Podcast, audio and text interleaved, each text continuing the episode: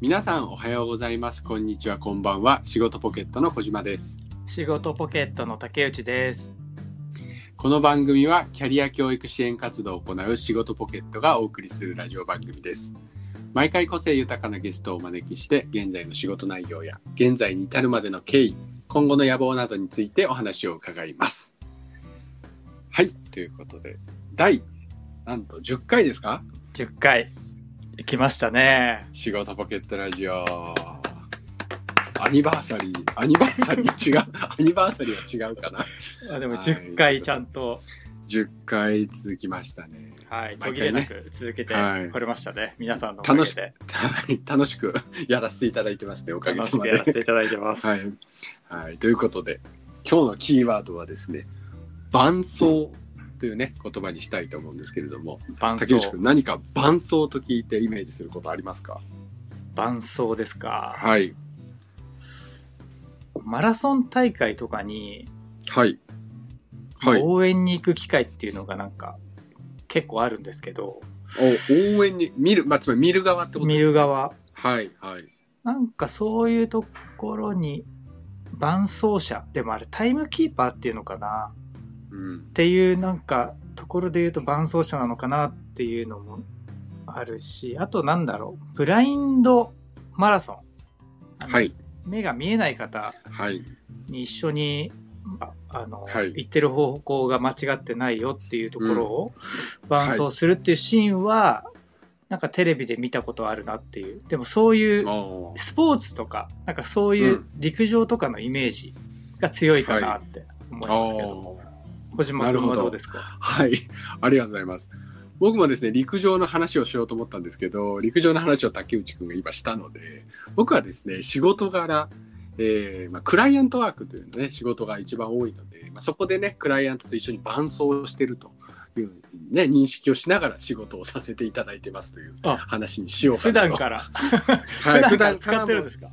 まあ、常に伴奏をね心がけてぱりねこう優位に立ってもいけないしこう下手に出てもいけないなというところで、まあ、クライアントと共に成長していけるように伴奏するっていうことを考えながら仕事をさせていただいておりまうす。なるほど。まあ、口だけ出すんじゃなくてね、そうちゃんと一緒にこう成長も見届けるっていうか、支援しながら。はいなはいるほど。本当に使ってます、あ使ってないですすいません。なんかね、ちょっとね、今日のゲストの情報をなんか無理やりね、はい入れた感じがね、はいよそよそしかったですよね。よそよそしかった。はいわかりますよ。そんなことは僕が一番わかりますよ。はい。まあ、でも実際にね、今日ははいあの、あなんだろうな、その言葉をこう体現して、してる。ね、うんやられてるって意味では、嘘のない伴奏という言葉が、はい聞けそうかなと思ってるんで、はい。早速ね、お招きしたいおと思う。います。はい。ということで、本日のゲスト、事業開発プロデューサー、コブプロダクションズ、岩井美咲さんです。どうぞ。こんにちは。よろしくお。願いします。よろしくお願いします。本物の伴奏者が。本物伴奏者がね、出ましたね。はい。どうしようもない話をね。嘘嘘のない伴奏ってなんですかそのパワーワード。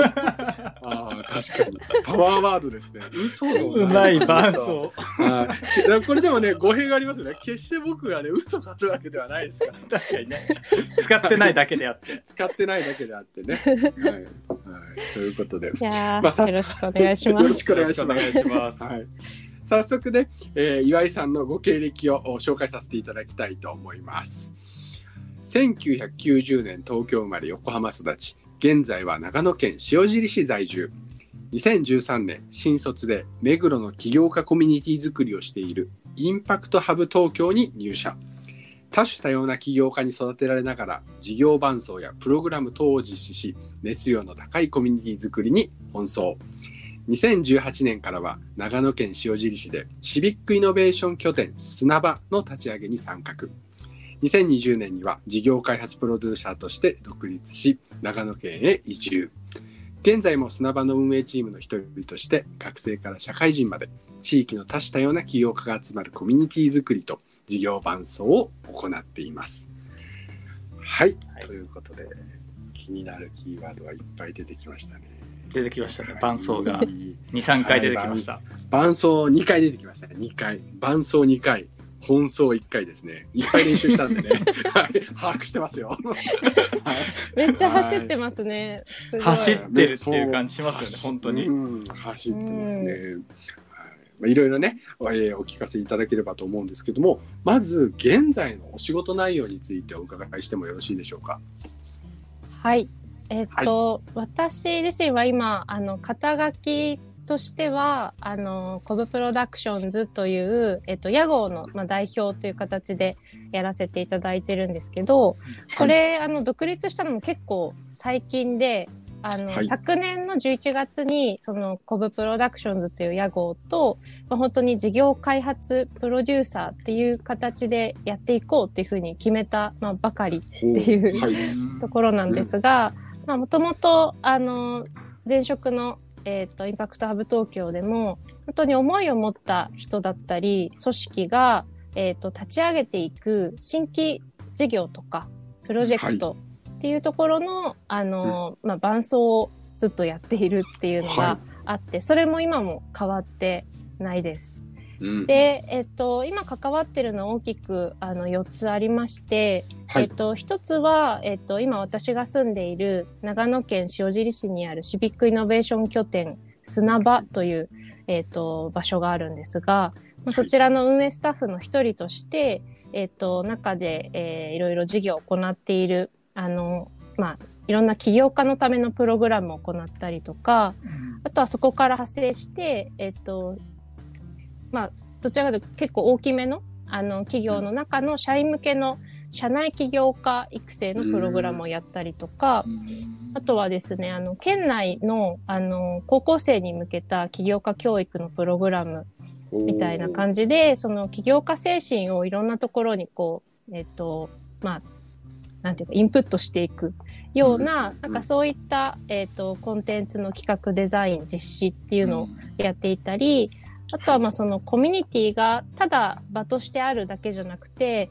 きちんとそこでこうコラボレーションが生まれたりとか、学び合いが発生するような、あの、まあ、なんていうんですかね、環境設定だったり、イベントを行ったりとかっていうのをまずやっております。はいはい。で、えっと、二つ目に、あの、まあ、そのコミュニティの中にいろんなこうスタートアップがいるんですけれども、はい。今、あの、農家さんのプロデュースを行う、あの、スタートアップがありまして、そこの経営の伴走を、えっ、と、させていただいていたりとか、あとはですね、三つ目は、あの、制作ユニットっていうのも、今、はい。一応自分の周りで構成をしていて、はい。あの、いろんなこう地域内外のクリエイターの方とつながりながら、えっと、まあ地域の、例えば行事が、まあ今年は特にあのコロナとかでオンラインになったりしてるんですけど、その配信の企画を作ったりとか、あとはまあ観光地の、えっと、PR 動画を制作するみたいな、そこでのこうプロダクションのマネジメントっていうのをやってたりします。でもう最後はでも結構あの半分趣味みたいなところなんですが、えっ、と、コブプロジェクトということで、まあこれは完全個人への伴走として、何か、えっ、と、自分の中でやってみたいことがある、あの、市民の人を、あの、個人でこう伴走しながら、えっ、と、授業をやってもらうみたいな、チャレンジショップとかをやってみるみたいな、うん。なんかそういった、えっ、と、プロジェクトも、あの、一緒に動かしているような感じで、まあ、本当に、あの、全部に、あの、共通して言えるのは、まあ何か思いを持った人がいて、で、うんその人たちの、まあ、本当に後押しをしながら自分もこう並走しして、えー走っていくような、そういった形でいろんな事業に関わってます。うんほもうあげたらキリがないぐらいいろんなことをね、はい。やられてるっていう感じだと思うんですけど、走ってますね。うん、走ってますね。走りまくってますね。なんか何回、ね私も気づかないうちに多分、は伴走とか並走とか。なんか使ってるんでしょうね。なんか、うん。言われて気がつきました。なるほど。なんかね、最初に2013年にうんインパクトハブ東京で事業伴走やってって言ってたって、その、この伴奏を改めて、うん。なんかどういう意味で使われてるのかっていうのをちょっと聞いてみていいですか？はい。あそうですね。あの、結構あの、私もオープニングの時にお二人が話してるの聞かせていただいてたんで、うん。はい。なんかすごくイメージと近いなという感じなんですけど、うん。はい。あの、いろいろこう事業をやってる方に向けて、こうつながっていくときに関わり方ってすごくあると思うんですよね。う。ん。で、例えば、あの、先生とか、うん。あとは、えっ、と、コンサルタントとか、えっ、と、まあ、何かその、クライアントと何か、えっ、と、スキルを提供する側とか、うん。デザイナーとか、そういった形ってあると思うんですけど、うん。あの、なんかこう、受注発注とか、うん。何か上下とかっていう形ではなくって、あの、私もこう、事業やってる方に対して真摯に、あの、向き合いながら、うんあの、まあ、彼らがやりたいことが何なのかっていうのを、うんなんか同じ目線でこう、なんかこう解きほぐしていきながら、じゃあ次のあの目標地点これだよねって決めて、そこに向かって一緒に走るみたいな、うんうん。なんかそういったところかなと、あの、思います。なるほど。なのでうん。向かっていくその先の未来っていうのを、なんか一緒に見ながら、なんか同じ方向を向いてうん。走るみたいな、うん。うん。そんな、なんかイメージが私には結構あって、うん。なんかそういう関係性をやっぱり紡いでいきたいなっていうので、そのコブプロダクションズの、うん。あの、屋号とかも考えてたりもすなるほるので。ど。うん。なるほど。やっぱりさっきね、思いを持った人をうん。鼓舞するっていうところと、今はうん。ね、思いを共有するっていうところが、なんか伴奏者のなんか最も重要なポイントなのかなっていうのを今聞いててね、すごい思いました。なんかね、今やってることも、すごい今複数あるって中で、うんなかなか聞き慣れない言葉としてあるなと思ったのが、やっぱりシビックイノベーション。はい。はい。うん。はい。砂場っていうところで言ってるそのシビックイノベーションっていうのは、うんなんかどういう意味なんですか、これめちゃくちゃやっぱ質問があってですね。はい。でもあの、なんかあんまりこうきちっと解がまだ定まってなくって、うん。はいなん。かシビックイノベーションという言葉をまずつけて、で、うんそれが何なのかっていうのを今本当に砂場を立ち上げながら模索してるっていうところなんですけど、うん。はい。あの、一つちょっと、えっ、と、なんか考えているというか、うんこういったものなんじゃないかなと、あの、みんなで話しているのは、うん。はいそ。の、イノベーションっていうものって、なんかややっぱりまだ巷では聞き慣れないというか、うん。あの、いろんなこう、例えば大企業がイノベーション施設を作ったよとか、うん。シリコンバレーってイノベーターたちが多いよねとか、うん。なんかそういった話ってすごく聞くんだけど、うん。なんかあんまり自分ごとにはなってこない単語なのかなとうん。思うんですよねう。ん。で、イノベーションってこう、多分皆さんが、まあ私も最初そうだったんですけど、思った時に、なんかスティーブ・ジョブズとか、うん。なんかイーロン・マスクとか、うんこう、今の世界にないものを、なんか新たにこう作り出して、社会全体をガラッと変えていくみたいな、うん。なんかそういった動きっていうのをパッと私は想起したんですけど。でも、なんかそれって、なんかすごく限られた人が、うんなんか、あの、なんていうかな、まあ、限られた人たちとうん。一緒にやっていく、なんかすごくこう、うーん、なんか、そうですね。まあ、ひ一握りの人たちがやっていくものみたいな感じになっちゃうんじゃないかなと思った時に、うん。なんか、私はもっといろんなプレイヤーがいた方が面白いよなと、あの、思っていて、うん。例えば、その、子育て中のお母さんでも、なんか、高校に通う学生でも、うん。なんか、それぞれが何か気づいたこととか、うん違和感っていうものに対してアプローチをしていったら、うん。なんかいろんな変化が、こう、行う、なんかこう生まれていって、うん。なんかそれがプロジェクトになって、うん。そそれが地域で勃興しているような、うん。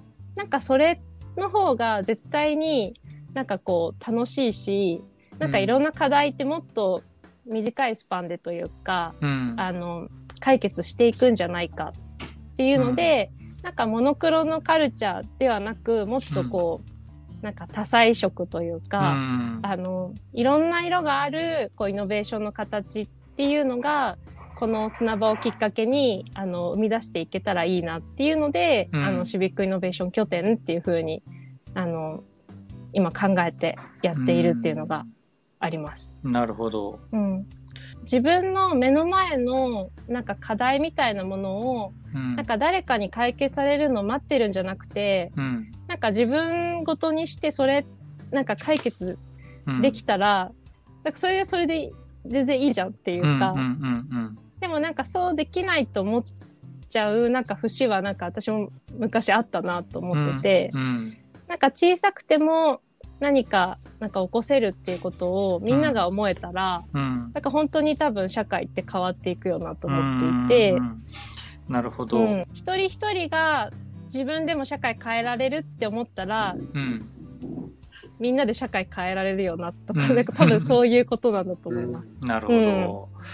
なんかさっき、あの、多分関連して出てきてるのかなと思ったんですけど、その、古舞の時に、あの、思いを伴走していくっていう時に、こう市民っていう言葉を使ってたんですよね。ううんん、うん、うん。市民っていうのはどういう意味でこう使ってるのかなっていうのが、やっぱりここにかかってる感じなんですかね。あ、そうですね。まあ、市民、そうですね。私もなんで市民作ったんだろう。ん。でもなんか、あのーそう、なんかす、一生活者っていうところと近いのかもしれないですね。うん、何か、あのーなんか起業家ですとか、うん、そのスタートアップですっていうところに、なんか属してなくても、うん、例えば会社員とかでも何かやりたいって思ってたことが、その、本当に目の前の社会の中で実現していける、るみたいなことを、うん。なんかこう、作っていき、そういうなんか環境を作っていきたいなって思ったので、うんなんか本当にその、プレイヤーの母数を増やすみたいなために、あの、この4つ目のコブプロジェクトもやってるみたいなところはあります。。うんなるほど。なるほど。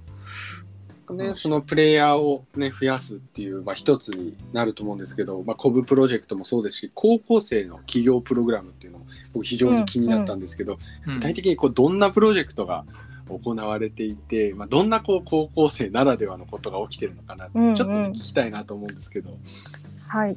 はい。えっと、もともと、あの、塩尻市って大学があまりなくって、うんはい。あの、皆さん、その、高校卒業すると、松本市っていう隣の町に行ったりとか、はい。それこそ関西とか愛知、えっと、東京の方に出て行ってしまって、うんまあ戻ってこないっていうような、あの、状況があったんですけど、うん。はい。なんかその、まあ、このプログラムにつながる最初のこう思いっていうのは、なんか高校時代にも何かその地域とのつながりっていうのを作れたら、うん。なんかそのもっと、まあ、学校とか、えっ、と、なんか家族以外のなんかコミュニティだったり、そこに出入りする大人に出会ったり、価値観に触れたりっていうことがあって、なんか彼らがこの地域に対して考える、まあ、考え方みたいなのが変わっていくんじゃないかみたいな、そういった仮説があって、えっ、と、まあ、それを、えっ、と、実はし塩尻市の方が、えっ、と、そういったことがあったらいいよねっていうふうになっていて、ほう、はい。で、あの、まあ、民間の会社に、えっ、と、委託を、えっ、と、しながら、えっ、と、過はい。去2年間やっていたというのがうん。あって、で、うん。今年から、あの、砂場に、うん。あの、やってもらえないかということでお話を、あの、いただいたんですね。はい。うん。で、あの、まあ、市内に、えっと、いくつか学校もありますし、あとは、はい。えっと、近隣の、あの、高校とか、あとは、えっと、今回、あの、イベントっていうよりかはプログラムという形にしているので、うん。そのプログラムに、あの、県内で7名の、あの、高校生が今入ってやっているんですけれども、はい。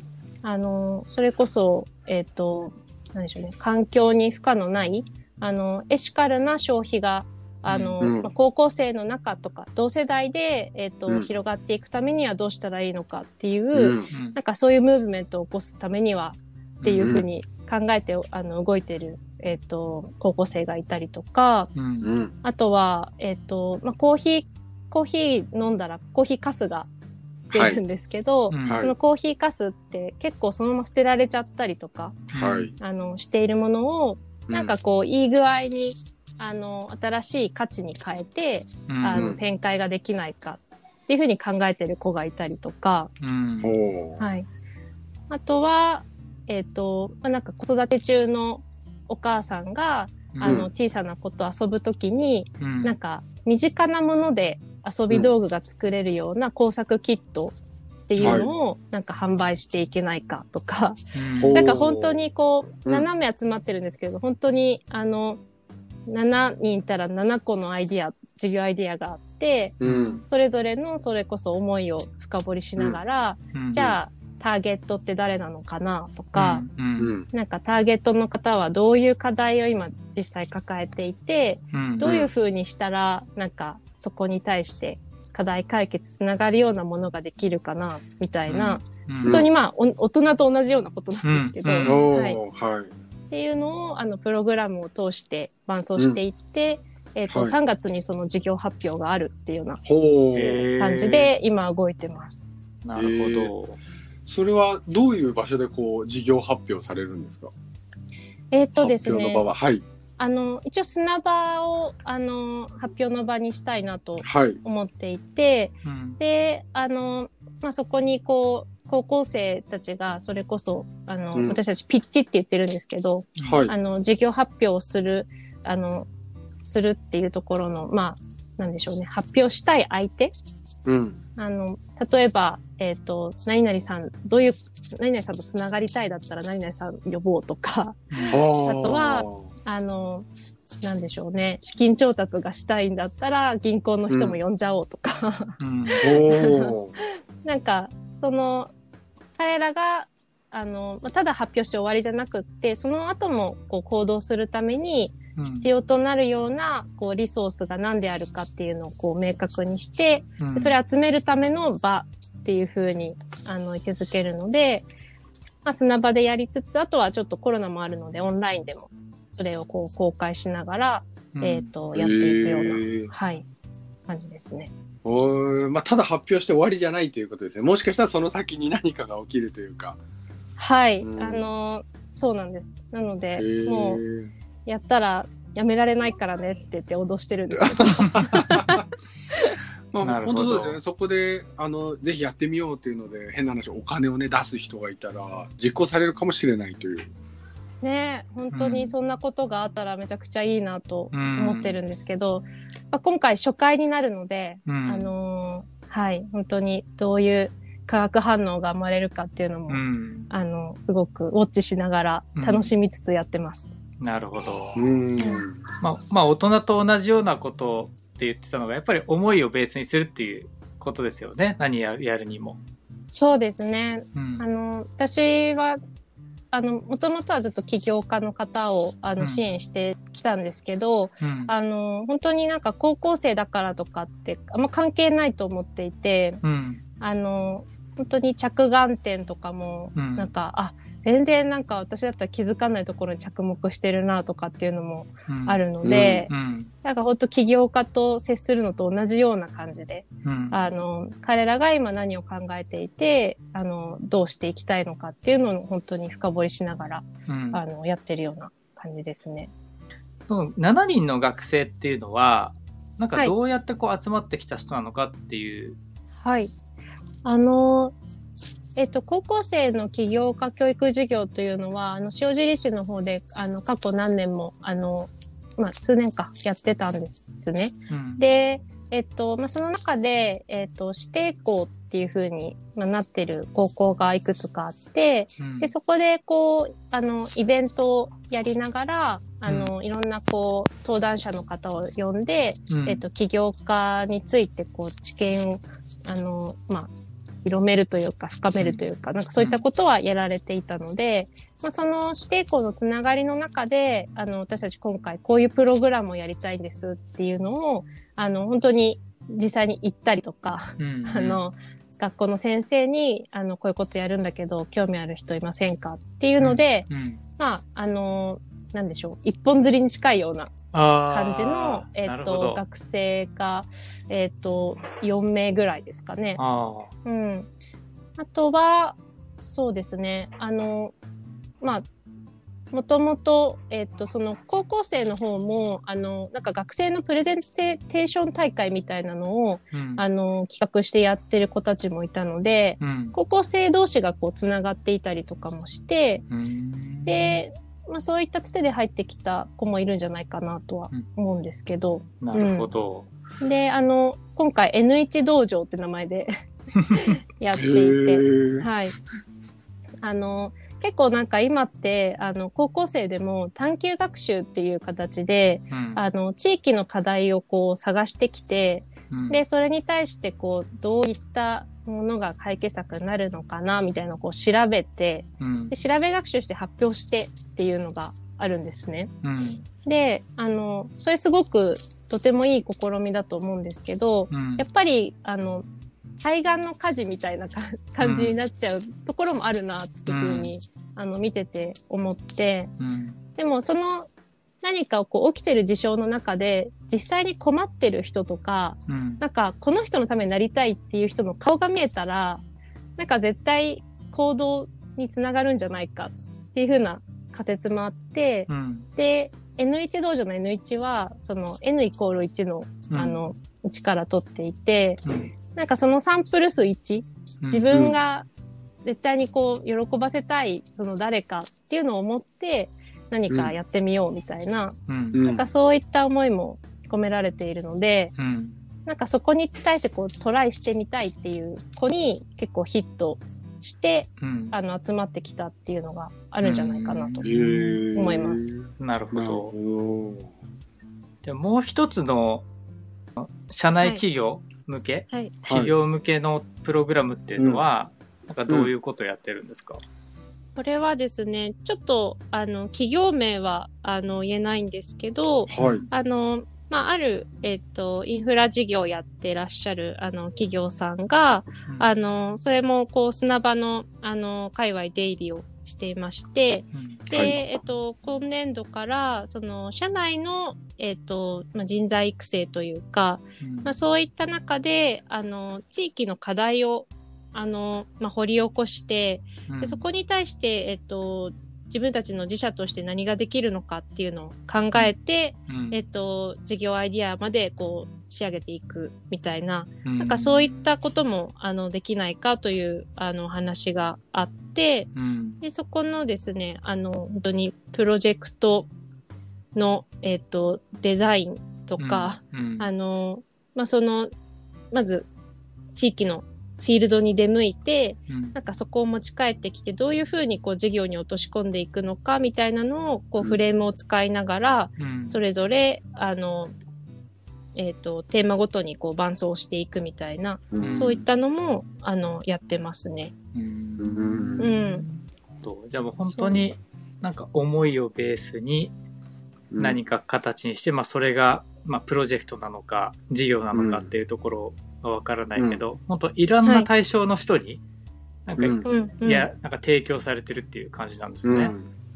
そうですね。うん。本当になんか、あの、じ、事業を作るっていうのは、あの、なんていうか、あの、まあ、事業を作るって言うとすごく大きなことに、あの、うん。聞こえてしまうかなと思うんですけど、うんはい。なんかそうではなくて、事業を作るってどういうことかって言った時に、うん。なんか身の回りの、あの、課題をこう、なんか見つけて、そこに対してなんかどういうふうな、あの、解決策とか価値をもたらせるかっていうなんか考え方うんうんなのかなと思っているので、うんなんかそれ自体はなんか起業家じゃなくても、なんかいろんな人が持っていけたらいいんじゃないかなと、うんあの、思うので、なんかそれをこう、ちょっと信じながら、うんいろんなことをやってるっていうような感じです。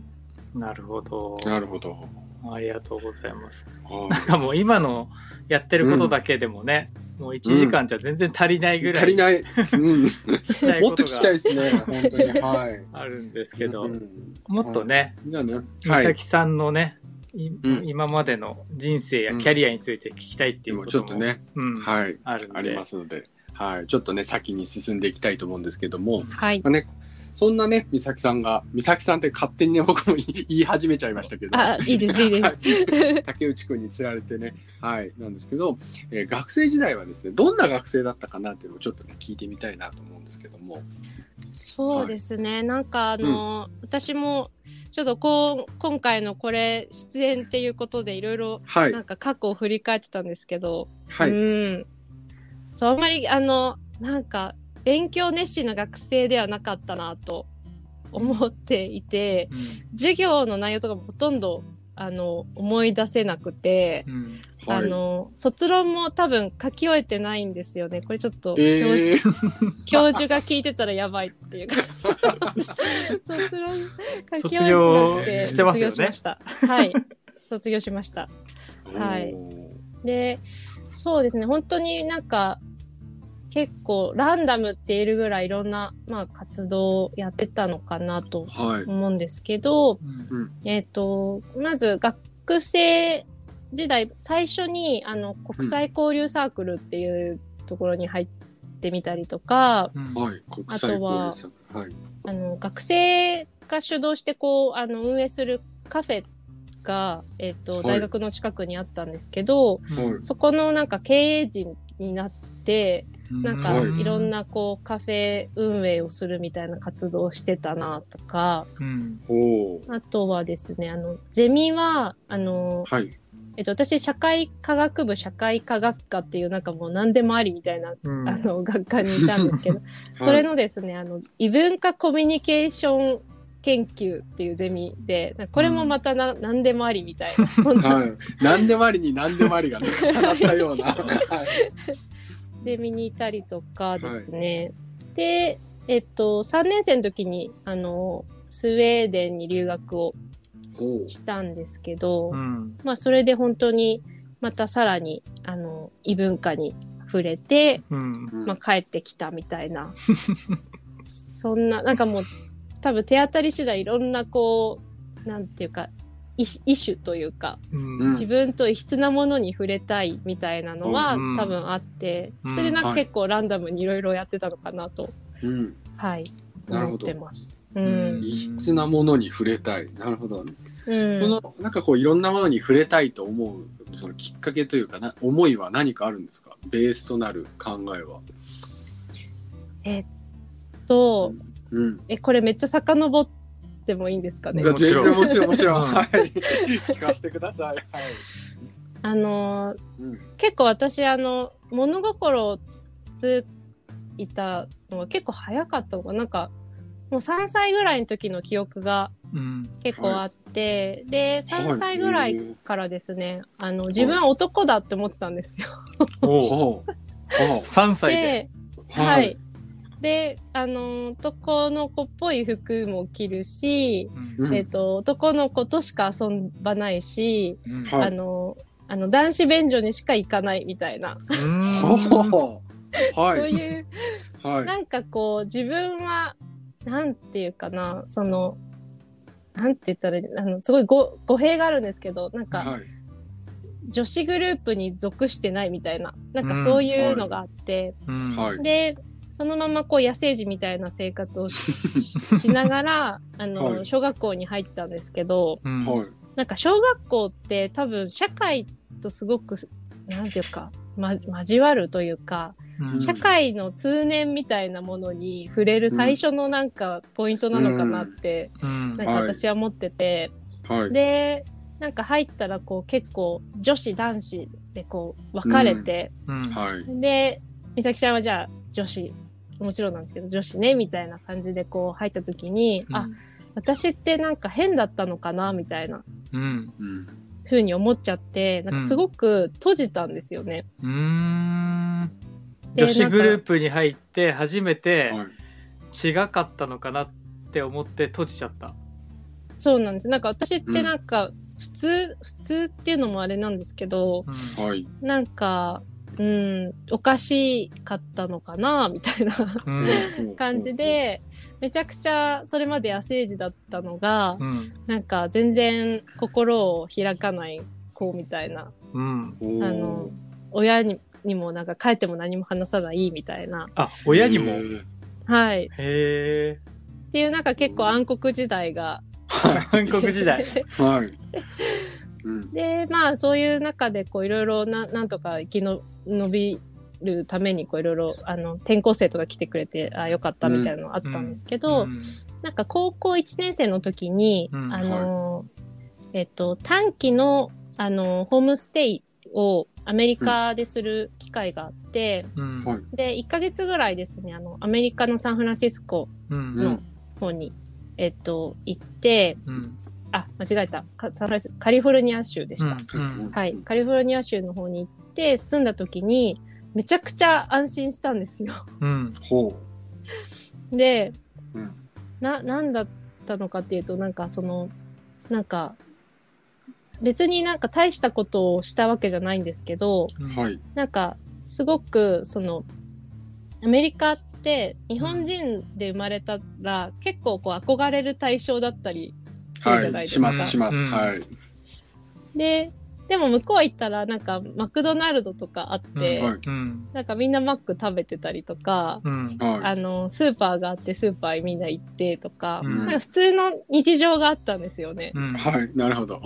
で、あ、日本以外にもこういう日常あるんだってことに、うん。はい。なんか気が、その時気がついてう、ん。はい。で、なんか、あ、なんか、その日本だけじゃな、ない、その違う文化があっても、あ、あるから、なんか日本にもいてもいいんだというか、うん。はい。なんでしょう、なんか、その、ここじゃないどこかがあるから、うんなんか私は、なんていうか、別に変じゃなかったっていう、うん。なんか気づきがあった時に、うん。うん。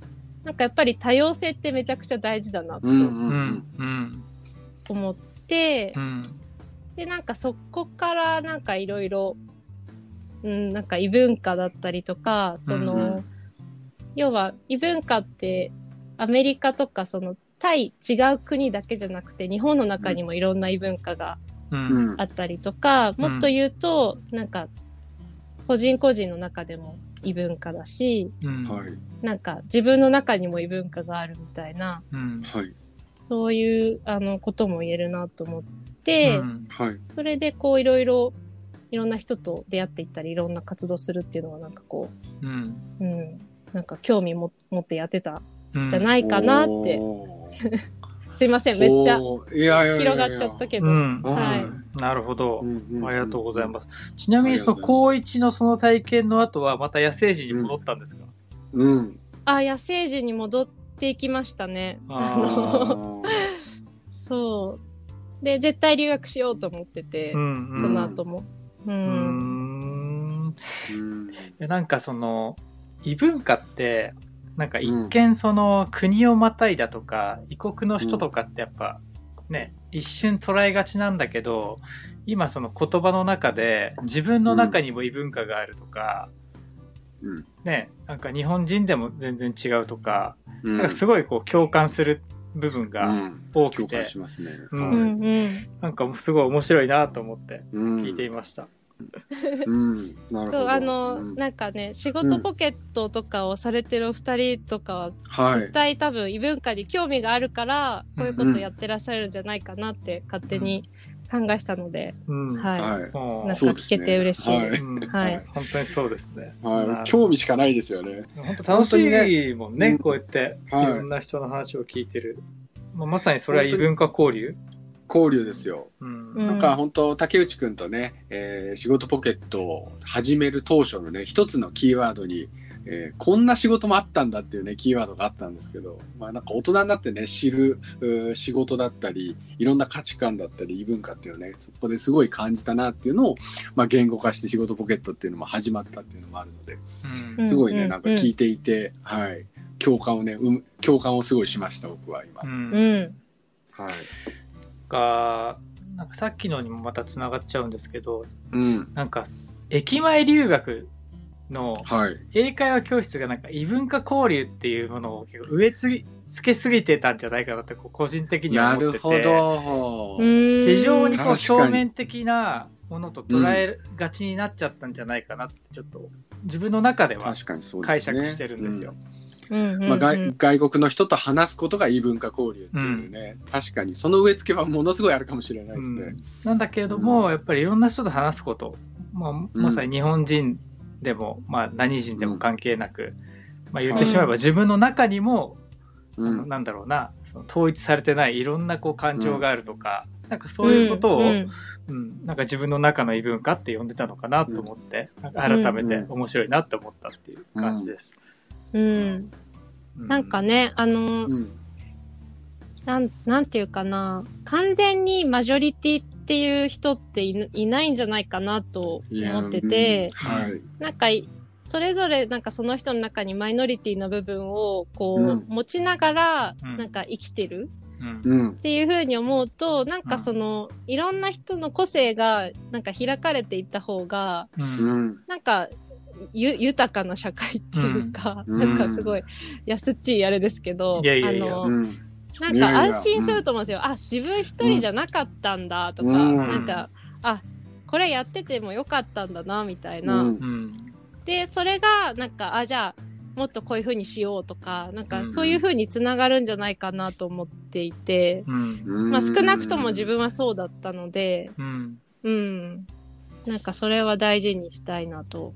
うん。うん。なるほど。なんかさっきの N1 だとか、うん。なん、か、なんだ偏愛とかね、うん。うん思いとかっていうところとまた共通するところなのかなと思って、うん。うん。そうですね。なるほど、うん。まあ、そうですね、まあ、起業家の伴走となるとねこう、うん。まあ、その個人のね、まあ、マイノリティな部分をもしかしたらこう肯定しなきゃいけないっていうのもあるかもしれないのでうん。非常になんか今の仕事につながってるのかなというのを感じましたね。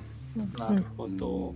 うんちなみにスウェーデンに留学したっていう、うん言ってたじゃないですか。はい。これは、なんでスウェーデンに行ったんですか？そうですね。あの、なんか、スウェーデンじゃないといけなかった理由はあんまりなかったんですけど、うん。あの、なんか、あの、ヨーロッパに行きたいなとは思ってて、うん。あの、最初なんかパリに行ってめめちゃくちゃなんか感化されて、うん。パリでなんか大学生とかやってるのめっちゃいいんじゃない？みたいな、なんかそんなこと思ってたんですけど、うんまあ、パリで留学となると、全然その当時は英語もおぼつかなかったので、あの、なんか、パリ、フランス語なまりの英語とか、なんか、うん。ちょっとあまりりあの想像ができなくて、うん。で、ただ、その、英語圏に行っちゃうと、英語の勉強しに行くみたいな風にうん。なったら嫌だなというのがあったので、うん。なんかその言語っていうのはあくまでツールで、なんかそれを使いながら勉強できるところって言って考えたのが、うんあの、まあ、英語が比較的というかかなり、あの、ネイティブぐらい話せるような国で、あの、まあ、の、なんていうかな、北、北、北ヨーロッパうん。はい、っていう風になって、で、あの、かつ私が留学でもない限り行かないだろうな、住まないだろうなっていう国っていうので、えっ、と、北欧っていう風になって、それでこう、あの、まあ、大学の協定校もあったというのもあって、うんスウェーデンになったっていう、あの、結構消去法ではあったんですけどうん、うんうんうん。なるほど。で、そこに行ったって感じですね。へえ。ちょっとそのエピソードだけでもまた聞きたくなってしまうんですけどね。うんもう残りのね、時間がね、10分ぐらいになってきてしまった。あ、やばいですね。あやばいです。なるほど時間なくなってきましたね。はい。じゃあね、その、はい、学生時代から、まあ、そこから最初のね、キャリアとして、えー、目黒の起業家コミュニティのインパクトハブ東京に入社をされたというところなんですけど、まあ、そこで、えーなぜその仕事を選んだかっていうのをね、ちょっとね、聞いてみたいなと思うんですけれども。うんはい。えっと、実は、あの、そこにもともとは行く予定がなくって、うん。あの、就活は実は普通にしていて、うんはい。で、あの、もともとは、あの、大型車専門の自動車メーカへの内定が決まってたうんうん。ん。んですけども、うん。うんあの、まあ、そこはなぜ受けたかっていうのはまたちょっと、あの、長くなるので 割愛をしつつ、はい。えっと、その内定決まりながら、あの、うん大学4年のですね、3月に、あの、私、えっと、えーそうですね、留、留年を半年ぐらいしてるので、うん。えっと、4年の3月でまだ大在学しているっていう、あの時代だったんですけど、うんその時、あの、急にバイト先、その当時やってたバイト先クビになって、うんはい。で、なんかやばい、バイトしないと、みたいな、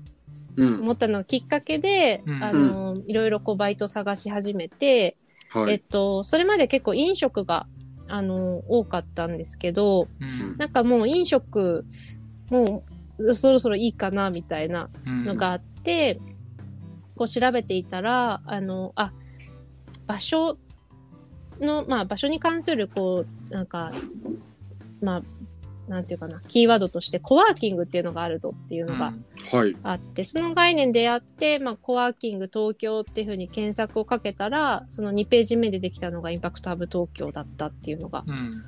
ありましてう、んはい。で、まあ、本当に入ってから、あの、いろいろ、あの、なんでしょうね。本当にいろんなおと大人の人に出会ったりとか、うん。あの、まあ、価値観に出会って楽しくやっていて、ただまあ内定ももらってるんで、なんかそっちにい行く予定でずっといたら、うん。なんか前職の代表からあの入ってみないかっていうふうに、うん。あ、の、誘っていただいて、うん。まあいろいろ悩んだ末に、うんあ、の、まあ、内定をちょっと蹴るという形になって、うんえっ、と、まあ、前職のインパクトハブ東京に入社したというなるほど。感じです。うんはい。やっぱり異文化を感じられる環境だから、そこに入り浸ったっていう感じなんですか、うん。そうですね。なんか、うん。やっぱり出会ってしまったので、なんか、いろんな人出会ってしに、まった。はい。もうなんかいろんな縁ができてしまって、うん。なんかもう、それがもう、まあ自分の中では現実として目の前にうんある中で、なかなかその、全く多分毛色の違う、うんうん。その大手のあの企業に入るってことが、なんか想像できなくなっちゃったんじゃないかなと、なるほど。なるほど。思って入った、うん入りました。うんなるほど。そこから、なぜ長野の砂場で、しかもなんで移住しちゃったのかっていうのをちょっと聞いてもいいですか、はいそうで。すね。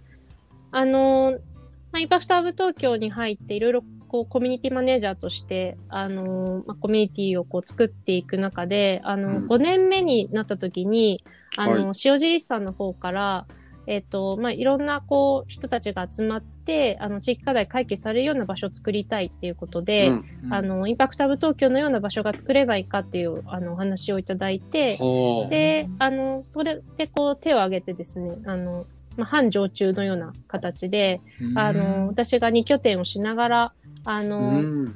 行ったり来たりして、塩尻の立ち上げに参画したっていうのが、あの、始まりですねう。ん。で、あの、もともと2年、2年間、あの、インパクトハブ東京として2年間の契約でということだったんですけれども、はい。あの、なんかこう、関わっているうちにですね、あの、まあ、移動も結構大変だったっていうのもうんあって、うん。で、まあ、まあ、目黒の方はですね、結構コミュニティもかなり成熟してきて、あ、の、違う、あの、チームメンバーもいろいろ頑張ってやっていたりとかしていて、で、かたやっぱり塩尻見ると、本当これからっていう、あの、うん。発展途上の状態があったので、うん。なんかいろいろこう、まあ会社の方と相談をしながら、なんかあの、まあこっちをやりたい、塩尻にあの移住します、こっちに専念しますっていうことで、あの、会社の方にも背中を押していただいて、うん。でうん。もうこっちに、あの、来て、で、えっ、と、2年間の契約が終わった後も、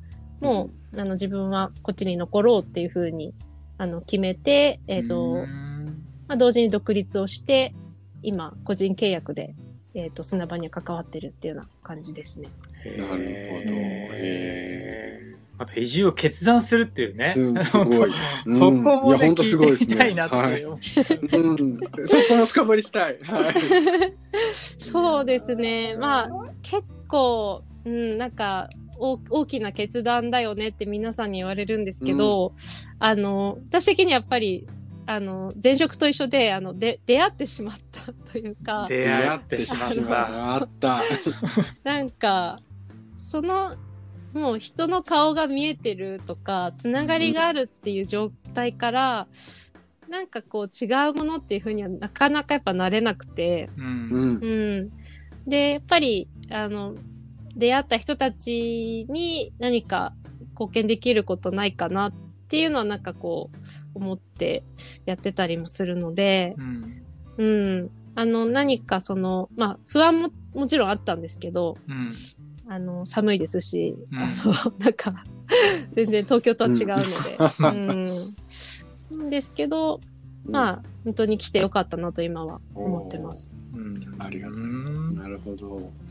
そこで今移住をされて、まあ、今後についてもね、ちょっと伺いたいなと思うんですけども、まあ、今後の、えー岩井さんの野望何かは何かありますか？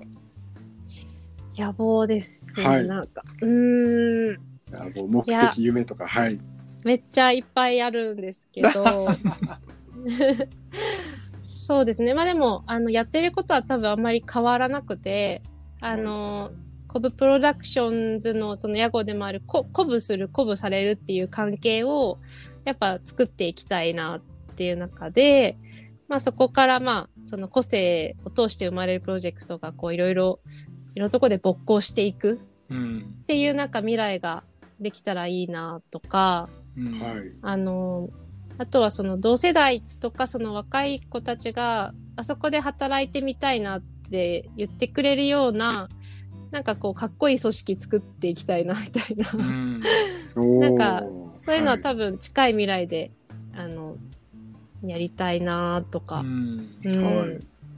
なんかそういうすすぐ実現してしまいそうな感じは感じますね。素敵ですね。はい。ありがとうございます。はい。